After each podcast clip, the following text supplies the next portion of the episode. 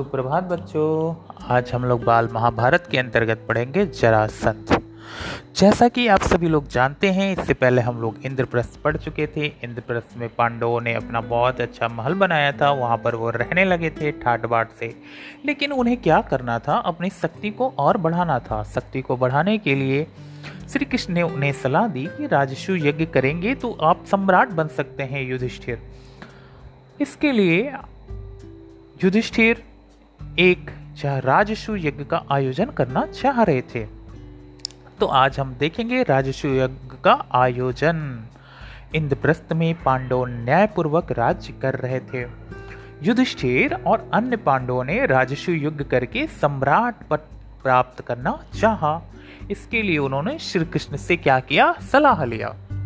युधिष्ठिर की बातें सुनकर जरासंध के बारे में श्री कृष्ण ने बताया कि उसने अनेक राजाओं को जीतकर बंदी बना लिया है। श्री कृष्ण ने जैसे सुना कि युधिष्ठिर राजस्व यज्ञ आयोजित करना चाहते हैं श्री कृष्ण ने युधिष्ठिर को बताया कि जब तक जरासंध जीवित रहेगा, आप राजस्व यज्ञ का आयोजन नहीं कर सकते। और उसने कई राजाओं को जीतकर बंदी बना रखा है। वह अत्यंत शक्तिशाली है। उसने शिशुपाल जैसे शक्ति संपन्न राजा को भी बंदी बना रखा है। उसके रहते सम्राट पद कौन प्राप्त कर सकता है? श्री कृष्ण समझाते हैं कि जब तक वो जीवित रहेगा, आप सम्राट पद नहीं प्राप्त कर सकते।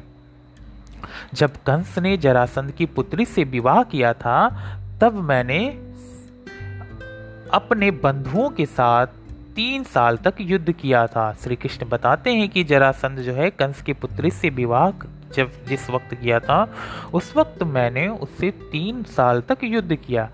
पर हराकर हमें मथुरा छोड़कर, पर हार कर हमें मथुरा छोड़कर द्वारका से जाना पड़ा और हमें हार कर जरासंध से हार कर मथुरा छोड़कर भागना पड़ा। उसके जीते जी आप राजस्व योग्य नहीं कर सकेंगे। और श्री कृष्ण सलाह देते हैं युधिष्ठिर को कि जब तक जरासंध जीवित है, आप राजस्व युग का आयोजन नहीं कर सकते। उसके लिए राजाओं को जेल से छुड़ाना होगा। जिन राजाओं को उसने कैद कर रखा है तभी राजस्व यज्ञ पूरा होगा। यह सुनकर युधिष्ठिर ने राजस्व यज्ञ का विचार छोड़ देने का मन बनाया। युधिष्ठिर की यह इच्छा भीम को अच्छी नहीं लगी और युधिष्ठिर जो यह इच्छा ज़ाहिर किए कि नहीं, अब हम राजस्व यज्ञ नहीं करेंगे, यह बात भीम को अच्छी नहीं लगी। उन्होंने श्री कृष्ण की नीति कुशलता अपना बल और अर्जुन के सौर्य बल पर जरासंध को हराने की बात की। भीम गुस्से में आ जाते हैं, आक्रोशित होकर कहते हैं, भ्रात श्री, आप क्यों डर रहे हैं? श्री कृष्ण इतने नीति कुशल हैं। हमारे पास इतना बल है, ताकत है, शौर्य है। अर्जुन भी के पास भी बल है। हम तीनों मिलकर जरासंध को परास्त कर देंगे। श्री कृष्ण ने भी अर्जुन और भीम की इन बातों का समर्थन किया। जरासंध को हराने के लिए श्री कृष्ण अर्जुन और भीमसेन एक योगी का वेश धारण करते हैं और पहुँच जाते हैं।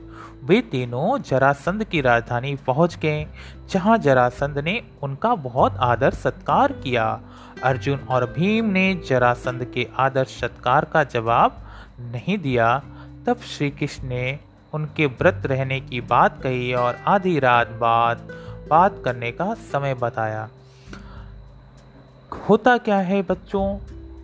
जरासंध अर्जुन भीम और श्री कृष्ण का बहुत आदर सत्कार करता है, लेकिन जब उनसे कुछ कहने को कहता है तो श्री कृष्ण बोलते हैं कि इस वक्त वो व्रत हैं और वो आधी रात के समय बात करेंगे।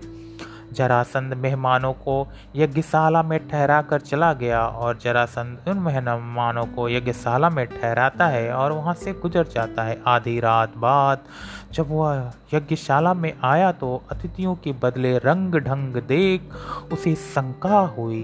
तब श्री कृष्ण ने बताया कि हम तुम्हारे शत्रु हैं, तुम्हें तीनों में से किसी एक से द्वंद्व युद्ध करना होगा। यह सुनकर जरासंध और भीम में कुश्ती शुरू हो गई। दोनों तेरह दिन तक लड़ते रहे। चौदहवें दिन जरासंध आराम करने के लिए जैसे ही रुका, कृष्ण के इशारे पर भीम ने उसे उठाकर ज़मीन पर पटक कर उसका प्राण ले लिया।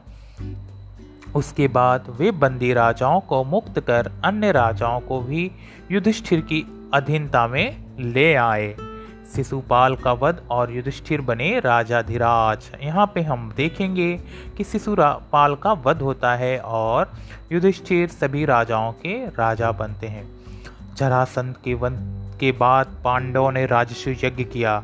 जरासंध का वध हो जाता है, जरासंध का वध हो जाता है और पांडु राजस्व यज्ञ करना प्रारंभ कर देते हैं, जिसमें देश के सारे राजाओं को आमंत्रित किया जाता है।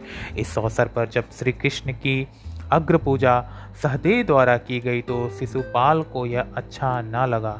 सभा में सभी लोग उपस्थित थे। सभी के सहमति से श्री कृष्ण की अग्र पूजा की गई। अग्र पूजा मतलब बच्चों की जो सबसे अग्रणी हो, पूजनी हो, उसकी पूजा की जाए। यह बात जो कि शिशुपाल राजा था, उसको अच्छा नहीं लगा। उसका कहना था कि श्री कृष्ण एक मामूली व्यक्ति है और इस प्रकार उसको गौरवान्वित करना, उसका पूजन करना एक अन्याय की बात है। उसने श्री कृष्ण पर तरह तरह के लालछन लगाए, उसने श्री कृष्ण पर जरासंध को कुचक्र से मारने का आरोप भी लगाया, उसके बाद वह कुछ राजाओं को लेकर सभा से निकल गया। युधिष्ठिर ने उसे रोकना चाहा, पर वह माना नहीं।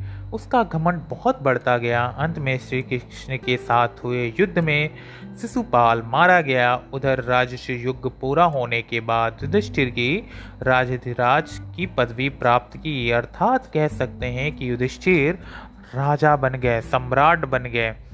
तो बच्चों, ये था जरासन और आपको अगली कहानी में हम शिशुपाल के वध के बारे में बताएँगे।